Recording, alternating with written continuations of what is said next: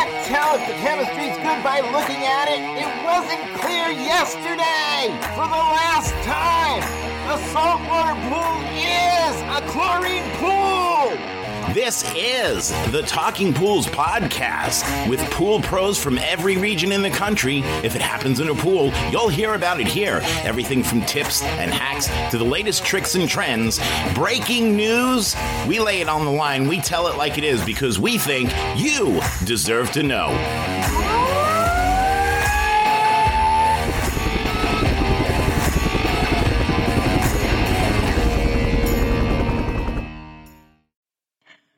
Breaking news just in, Shane's lovely wife has just given birth to a beautiful baby girl. Shane, congratulations, mate. I'm so, so happy for you. Uh, not only am I happy for you, but I know that the whole Talking Pools podcast crew shares this joy with you. And I'm, I'm certain that our listeners also wish you the very best in this time.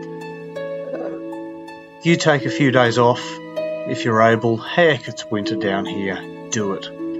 Rest up, support your wife, enjoy these first few days with your little girl. It's a wonderful time, and again, wishing you all the best. Congratulations.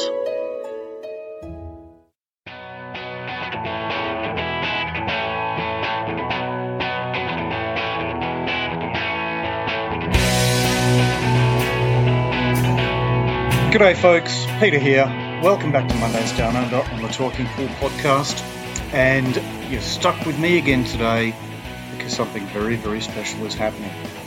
Shane's wife is currently in labour. It should be any moment now that we hear news uh, of the birth of a junior in the family.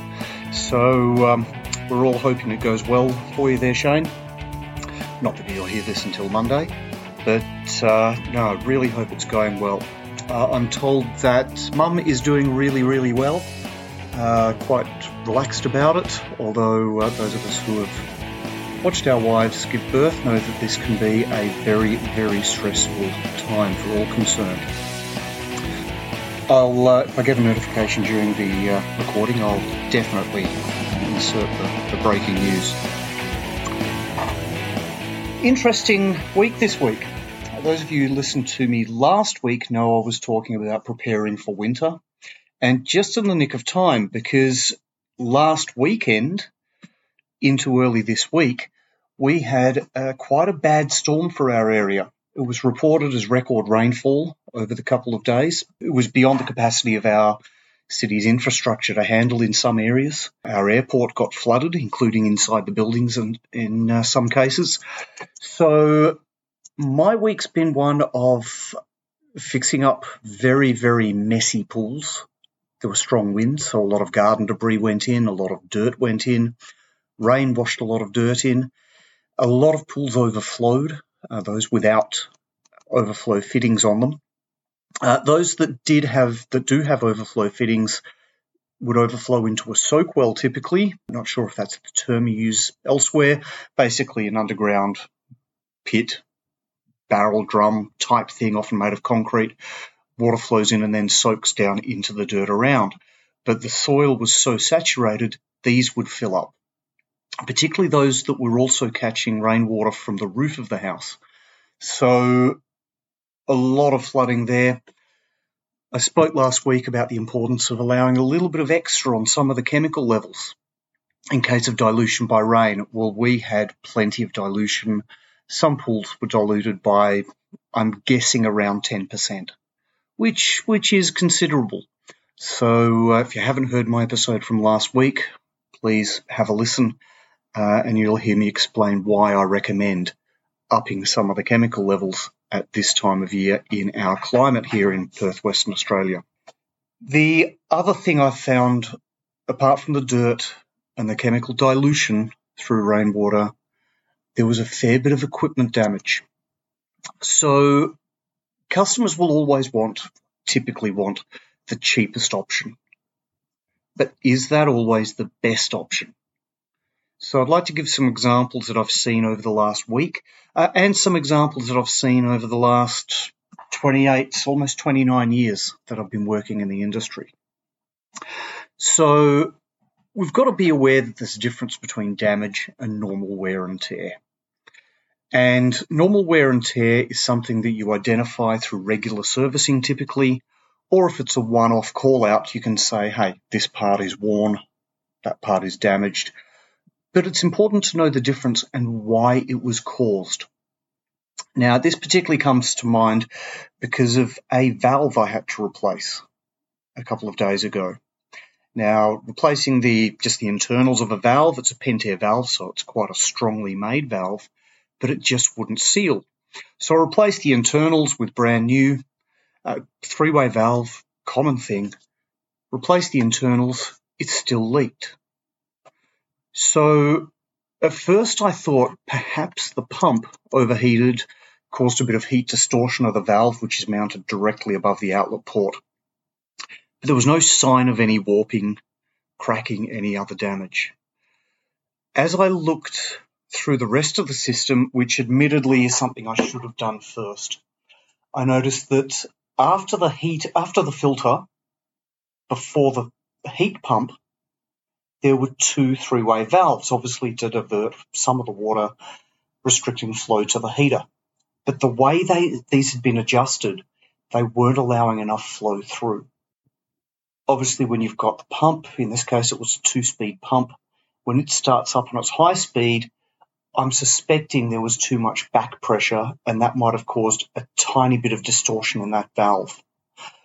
I do find it a little bit strange because the valve casing typically is one of the strongest parts of the pipework system.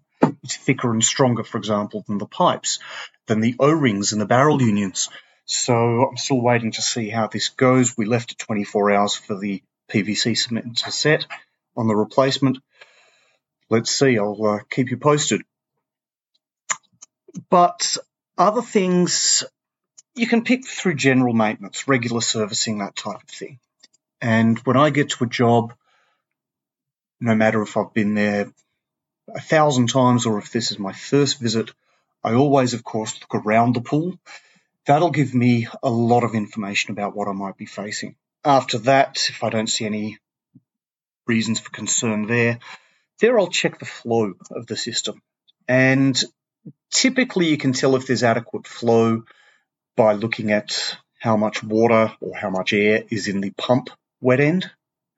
If there's too much air, that may indicate a restriction on the flow somewhere. Same as the filter pressure gauge, if it's working. A lot of them don't. I look at the amount of water going through the chlorinator cell. Vast, vast majority of these have a clear housing here. Uh, I know that a lot of the American ones, sometimes we work with Hayward or Pentair systems designed in the U S, and they often have a white housing that you can't see through.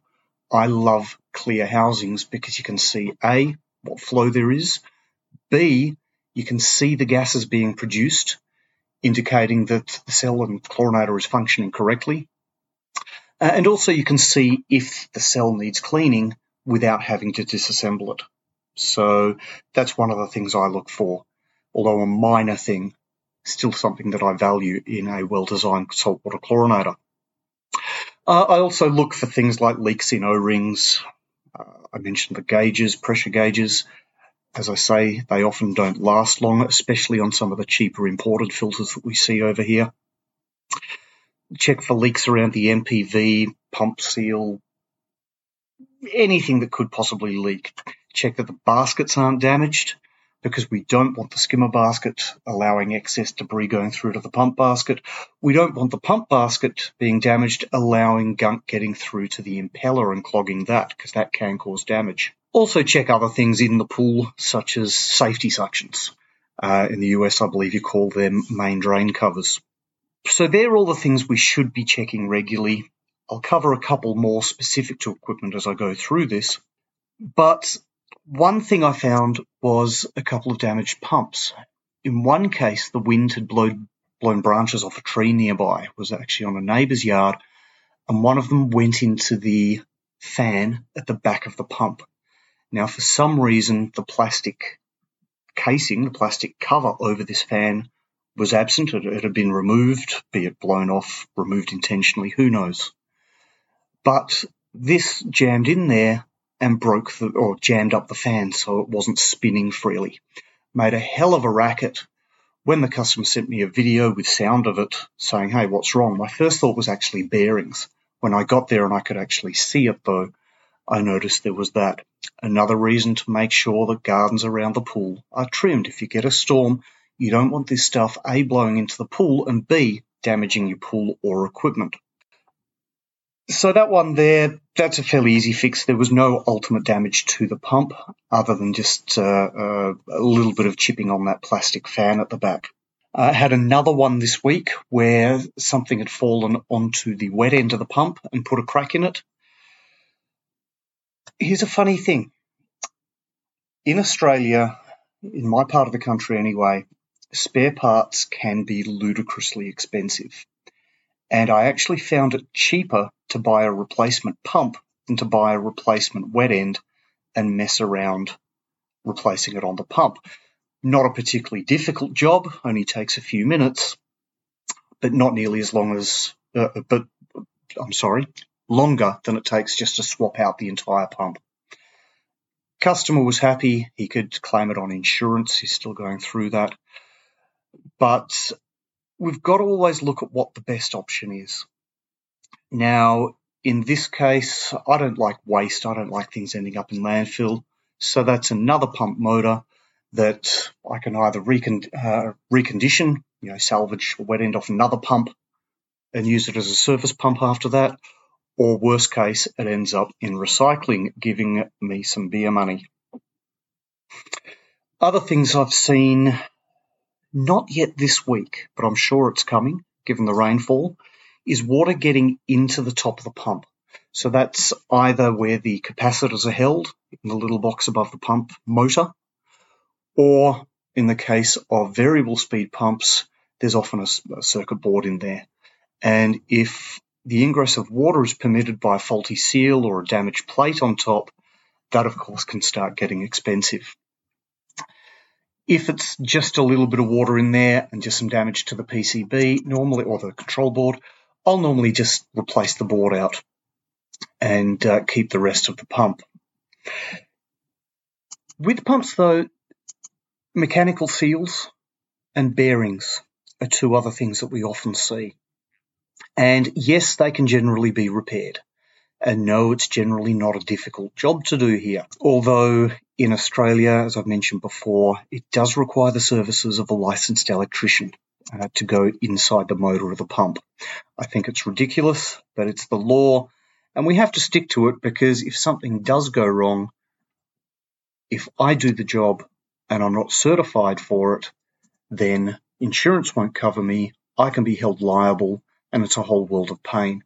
So I have connections and suppliers who do that in their workshop. Now, sometimes I'll come across certain makes and models of pump and in certain, certain circumstances. For example, it's a rental property.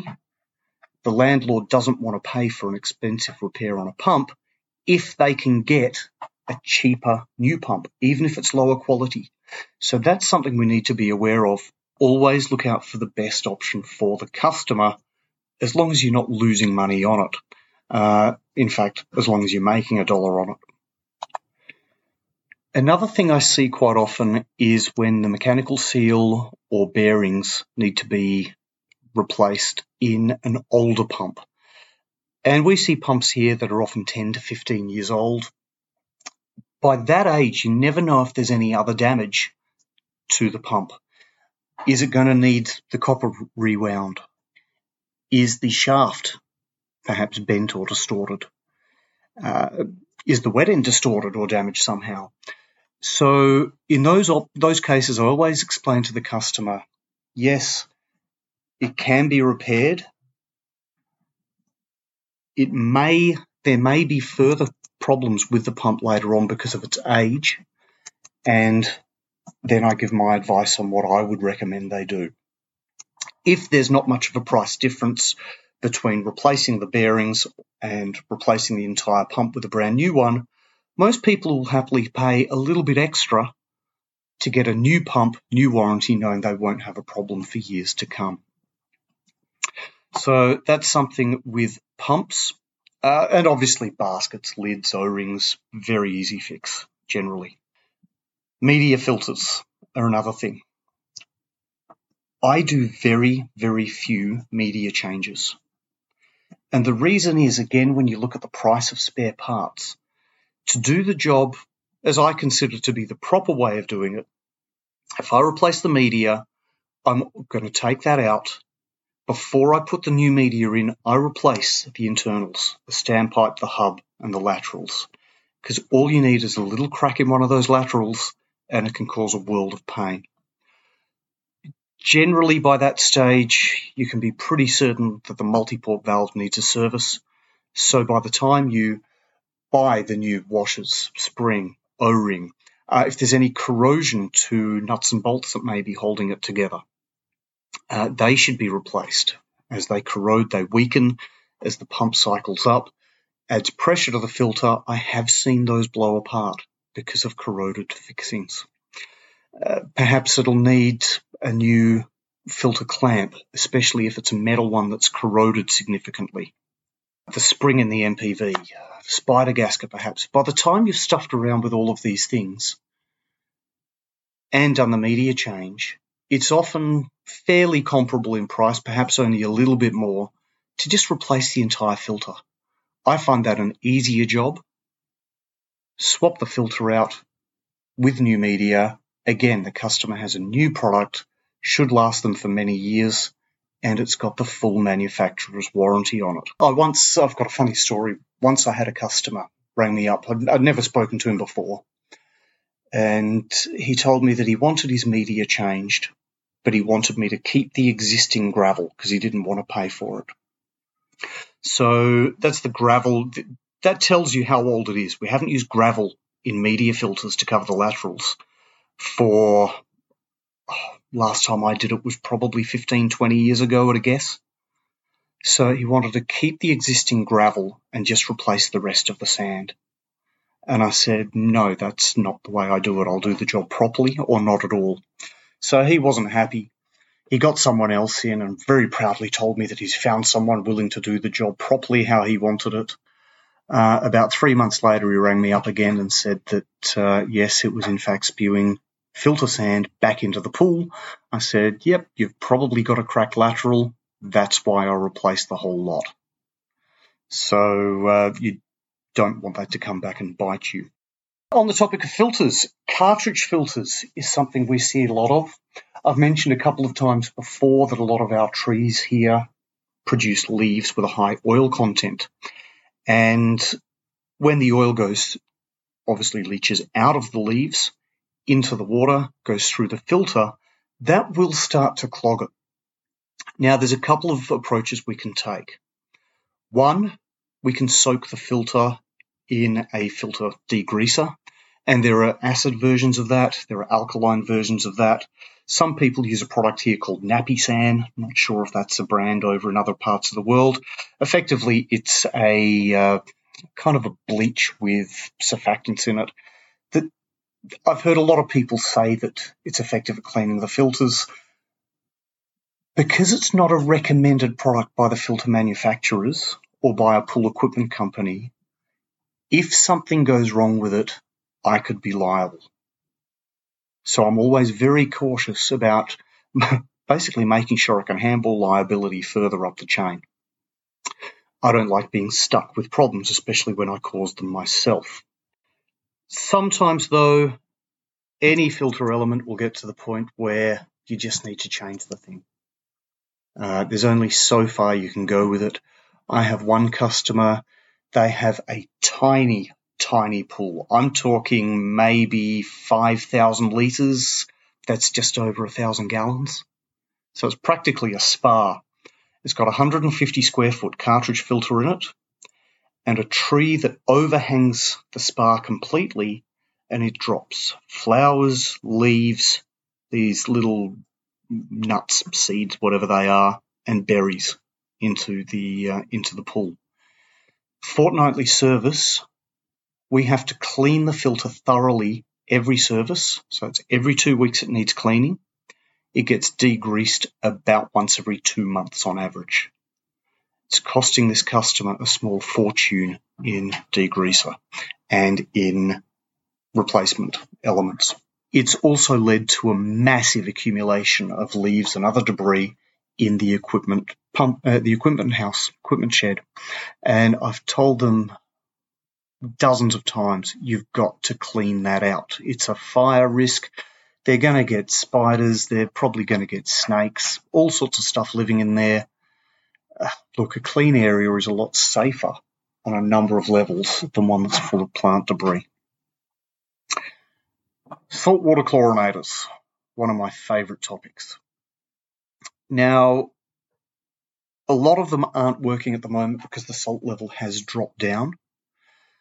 I like to keep the salt level, as I said last week, a bit higher than normal, still within manufacturers' perimeters, because that means we're not going to be affected by rain, causing the system to have too little salt going through it. So you're still getting effective sanitation. You're not getting an excessively high salt level that can burn out the chlorinator. We do see a lot of that where people think the pool started going green, so I threw a few bags of salt in. It's a bad idea. You just call your service professional. Let them advise, let them come out to test and then advise on the best way of doing it so you don't screw up your equipment. But uh, we do see cell housings that sometimes need replacing. Uh, I saw one of those. Uh, remember that pump where something fell on it and cracked the wet end? It hit the cell housing on the way down. So the cell housing was cracked. It needed replacing. It wasn't something that could be properly repaired. Boards, of course, the first thing to go when there is too much salt. Uh, internal wiring, I have seen that overheat. Now, when wiring in a chlorinator overheats, I recommend a complete immediate replacement of the entire chlorinator. Unless we can identify the cause of it, a chlorinator building up too much heat, it can be a major hazard. Also, if it's burned electrically, that's a concern. I would get a licensed electrician out to check it first and foremost. I had a case, I guess, a couple of months ago. Uh, I was out replacing a pump and plugged it into the chlorinator. Uh, that's how they work here. The timer within the chlorinator controls the pump. We don't hardwire it here because we don't need want to have a licensed electrician come out every time we want to change a pump out. That's how crazy the rules are. When I touched the aluminium housing, uh, the rear of this chlorinator has an aluminium housing at the back, I got a, a zap. Uh, very mild electrocution, little little electric shock. I told the customer, I said, look, this just happened. Could be the chlorinator, could be an earthing issue. Get a licensed electrician. And he said, yep, my father's an electrician. I'll get him out. I said, no problem. I caught up with him earlier this week, uh, bumped into him at a uh, networking event. And I said, oh, have you had your, your electrician out to have a look? He said, no, nah, I've got to get onto that. Because a few days later, I was in the kitchen and a bit of water spilt on the counter, and I went unplugged the kettle and went to move it. And, uh, oh, sorry, I, I went to move the kettle, and I got a zap from that, so I unplugged it, and uh, that, that sorted it out. I said, man, you've got kids. Why are you putting up with stuff in the house that could electrocute people?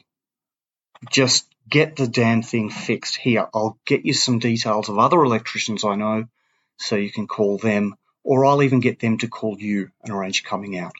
That's a massive safety concern. People die from that sort of thing. So uh, if in doubt, ship it out. Get an electrician in. Get somebody more suitably trained and qualified than you yourself may be.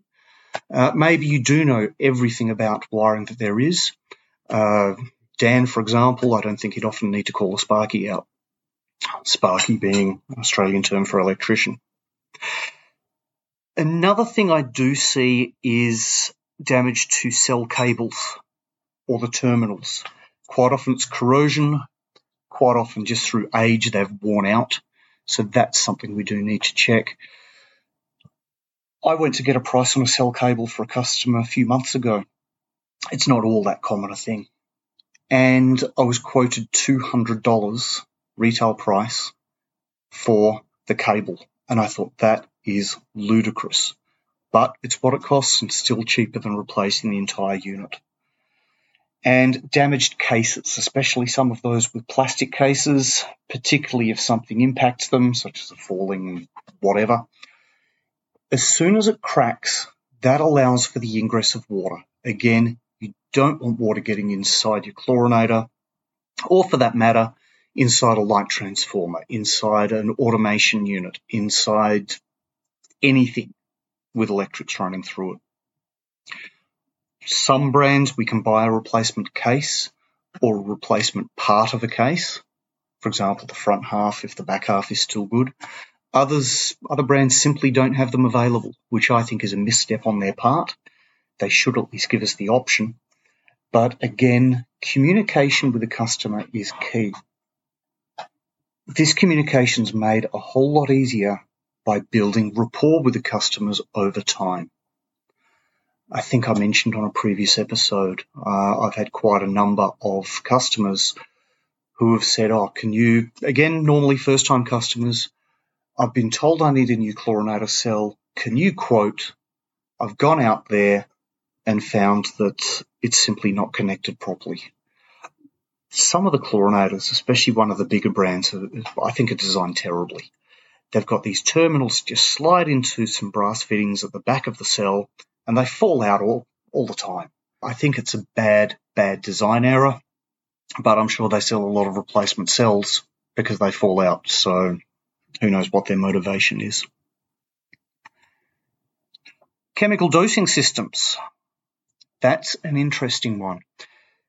Very, very few customers follow manufacturer recommendations, which are in the manual that comes with every piece of equipment, every dosing system in this case. The squeeze tube on the peristaltic pump and the acid feed line or chlorine feed line, whatever chemical it is, they should be replaced at least annually, according to most brands. Now, I've seen a lot of these where the squeeze tube splits over time. They do become brittle after a while. It leaks out, and it doesn't matter if it's sodium hypochlorite, liquid chlorine, or if it's acid, be it hydrochloric or sulfuric, whichever you're using. If it gets into that the motor of that peristaltic pump, it's game over. It corrodes it out very, very fast. So that's something that does need to be serviced. That's an annual part. And for my customers with dosing equipment, I have it on their schedule for an annual parts replacement for anything like this that needs replacing. Once acid or chlorine gets into that pump and causes damage, game over. There's no option but to replace it. Other things that we see that need a lot of spare parts, need replacing, and sometimes, again, it's cheaper to replace the entire thing than just a part, suction cleaners. There is a very, very famous brand over here. Their spare parts are ludicrously expensive.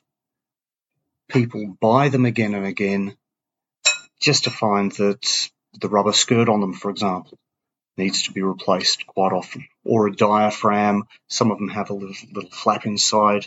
They're the ones that dooga, dooga, dooga, dooga noise they make. Uh, I'm not a big fan. When I get one of those needing parts, unless the rest of the cleaner is in very good condition, I recommend they go to a more mechanical style of suction cleaner. Uh, to throw an example out there, the Pentair Rebel two is one that I do a lot of. But even with that, it does need parts as part of its maintenance. Quite often the turbine inside will need to be replaced. There's also a, tur- a um, tune-up kit available for them, and that gives you a new pair of wheels, a couple of new cogs and bits inside. Uh, the little, I should really know what this thing's called. I've replaced enough of them. There's a little spring-loaded section that helps change direction. Uh, so those few parts, that's part of the regular maintenance. And I find it's always worthwhile to tell customers, look, there is servicing required on this cleaner, that will avoid you having emergency emergency problems with it. You know, hey, I've got people coming over and my cleaner's not moving. Stick to the maintenance schedule. That's also something that we as pool technicians should be checking on jobs. Make sure there's nothing jammed inside the suction cleaner. Make sure everything's moving smoothly. Make sure there's no sign of wear and tear in the usual spots, depending on the make and model. Robotic cleaners. Now, there's a lot of things that can go wrong with a robotic cleaner. Sometimes it's very simple, like a track needs to be replaced. I see that quite often, especially in Pebble Creek pools, especially when it's the wrong cleaner selected for the type of pool. Any piece of equipment that goes in a pool should be suitable for that particular pool. It goes for anything, be it a robotic cleaner or a pump or a chlorinator or whatever. Most things can be fairly easily replaced. So you've got your tracks or wheels, depending on the model. Uh, the basket or filter, whichever type of construction it is, they will sometimes just need outright replacement. Some of them you can get away with degreasing a few times. Uh, those that have a cartridge filter-like grid inside with a fabric grid, a fabric concertina fold filter, they can often be degreased a few times. Some of the brands I've seen as well, including my favourite brand of all, has a removable bag. So you take it out, hose it off, put it back on. Or you can take it out, hose off the debris, throw it in the washing machine, and that'll degrease it very effectively if you're using the right detergent. Now, an important note on that, no matter how good your washing machine is for with its rinse cycle or how good you think it is with its rinse cycle, always hose it out afterwards or wash it in the sink under running water to get any residue out. You don't want some of that stuff coming into the pool. Other problems we see are perished cables, partially because of U V light, partially because of high chlorine levels in pools can deteriorate them over time. They can go up into the several hundred dollar mark, depending again on the make and model. Heck, everything here depends on the make and model. If you've had water ingress into the motors inside it, that's something I've seen quite a bit on a pretty major brand. That's what part of the reason they say you should take it out of the pool regularly. Now, if you've bought a very cheap, you know, an eight hundred dollars robotic cleaner from a hardware store, that's cheap over here, then it's probably worth just replacing the whole thing. If you've spent four thousand dollars on a very high-end cleaner, typically then it's a good idea to get it repaired. Obviously, if there are multiple things all at once, then repair may need to be an option. And again, you've built the rapport with your customer. You can speak to them about this. And you should hopefully have also earned their trust over time. With any pool cleaner, suction or robotic, again, make sure it's maintained. Make sure it's looked after. Some customers don't, uh, especially tenants in rental houses. It sometimes not doesn't belong to them, therefore they don't give two hoots. On cleaning equipment as well, what we call a handover kit, so your basic, you know, your pole, your scoop, your brush, your things like that. Vacuum hoses, you can get little joiners that go in. They do restrict the flow very slightly, so you can find bigger leaves and items getting caught up in them. But, yeah, quite often a customer doesn't want to spend You know, eighty dollars, one hundred dollars on a brand new hose, uh, they'll happily spend five dollars on a joiner for it, at least in the short term. Telescopic handles or, or the poles for them, over here they're all aluminium. I hear stories about the carbon fibre poles in the U S A. I'd love to try one one day, see how it goes. If uh, if ever we do get to, uh, if ever I do get to go visit the U S and visit some of the uh, the other Talking Pools podcast hosts, I'll um, spend a few days, hopefully, with them going around on a few service jobs and pick up some of the differences between here and there. Typically, uh, it's the cam, little bit inside, that allows you to adjust the length and then hold it in position. That might need replacing. Also the wishbone. Now, one difference I have picked between Australian manual cleaning equipment and U S is the way things attach to the pole. Now, as I understand, predominantly in the U S, correct me if I'm wrong, talking pools at gmail dot com. I'm sure the other host will pull me into gear if I'm wrong. But on the, there's a protrusion on the equipment, be it a scoop or a brush or a vacuum head, and inside that is a little clip that then goes in and holds it into these little holes in the side of the vacuum pole. Ours are different. We've got a little clip called a wishbone that's inside the pole. So it then goes into a tube sticking out of the attachment, the brush or vacuum head, and then clips into that. So little difference there. Functionally, I think I prefer the American system. That's what's installed on my Riptide. I just think it's a little bit um, a little bit better. It's easier to replace. Not that a wishbone's terribly difficult. One thing I do see is when people uh, want to contract the the pole, the telescopic handle, if they push the inner pole in too far, it can go down and jam or damage that wishbone in the end. It is only a light piece of plastic after all. I have never once repaired a leaf scoop. Firstly, I've never actually seen replacement mesh parts for them. Uh, not available here anyway. I've seen some that are clearly designed to be repaired, but typically the cost of them, uh, they're almost a throwaway item. Uh, as much as I don't like that, they, uh, they're often not worth stuffing around with. I had an interesting one recently.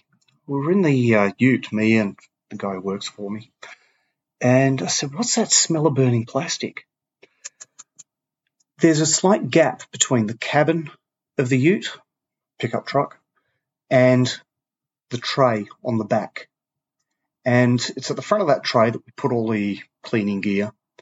And my leaf scoop had fallen between that gap, rested on the exhaust pipe immediately behind the motor or the engine of the car, and melted. Never seen that before. Uh, it's amazing how much they stink when you start melting them. The other one that we get a lot of queries about, and I think I'll end up with this one because I've been rabbiting on for over half an hour now, pool lights. We get a lot of people who still have older pool lights with the halogen globes in them. They haven't been really sold on pools for, I don't know, fifteen years, I'd guess. L E D has been dominant for, for, for quite a lot of years now. Sometimes we can replace the globe itself. Uh, there's an old one, the old Poolrite lights. Australians are going to be familiar with that, the Poolrite halogen lights. The globe sits in this little plastic mounting with screws holding the globe in place. That can often corrode out, so that can be a problem. Also, given the age of them, quite often they'll be half full of water by now.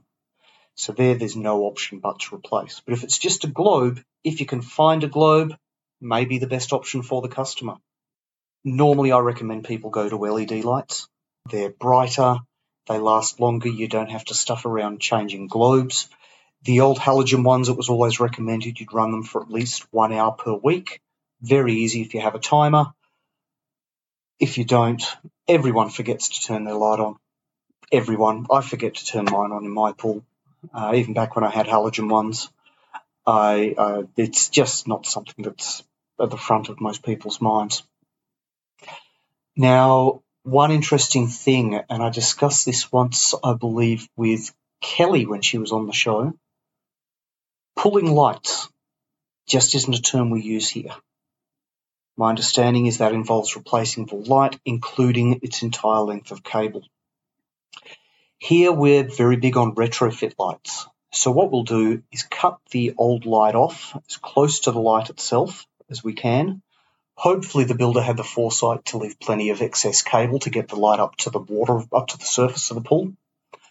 And then retrofit lights, you just attach the cable to the back of them. There's some mechanism to seal it in there.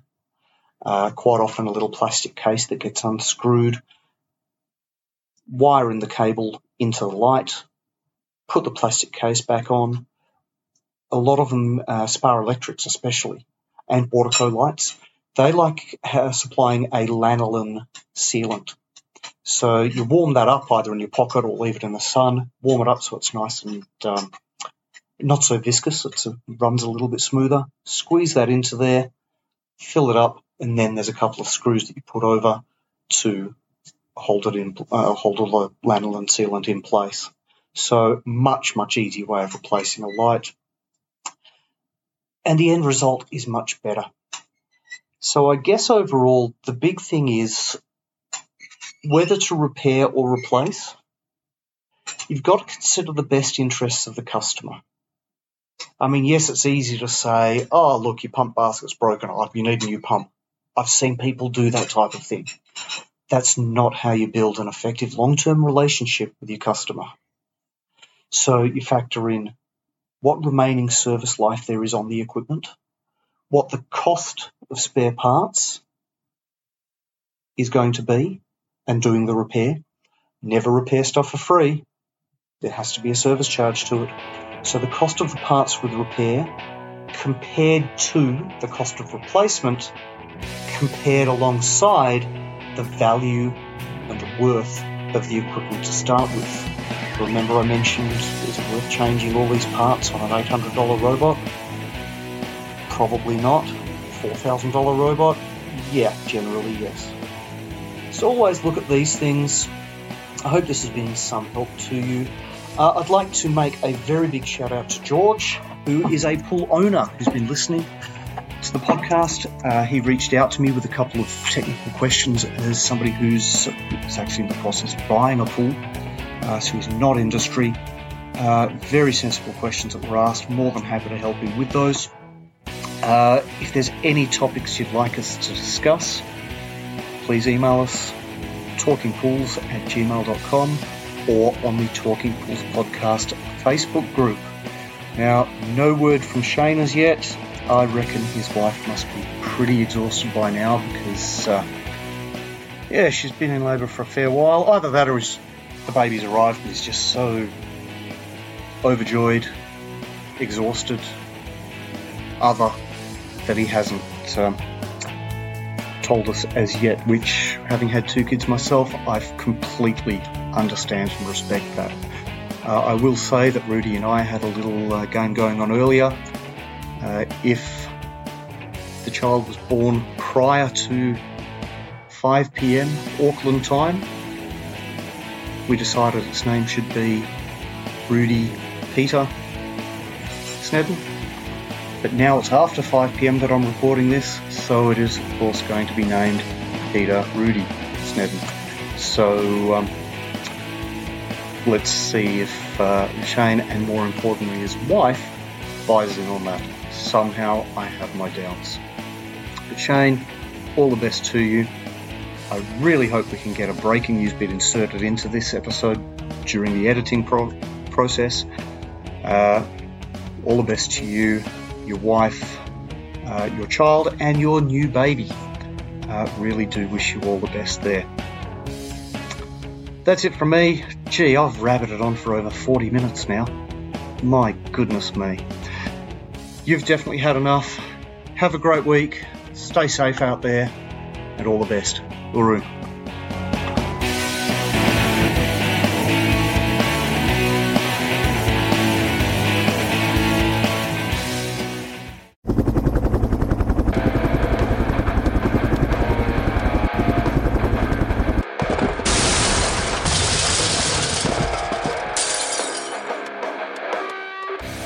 I just wanted to take a minute to say thank you for listening today. I'm hoping you enjoyed the episode as much as we enjoyed putting it together for you. Listen, it's been a couple of wacky, crazy, screwed up years from pandemic to Poolmageddon. I just want you to know that we are all in this together. If there's anything that we can do for you, send me an email at talking pools at gmail dot com. Again, that's talking pools at gmail dot com. We're here. This is your podcast. We are the Pool People's Podcast, of the Pool People, for the Pool People, by the Pool People's Podcast. This one is about you. So thank you for tuning in and listening. Do me a favor, click subscribe before you go. That way you don't miss an episode.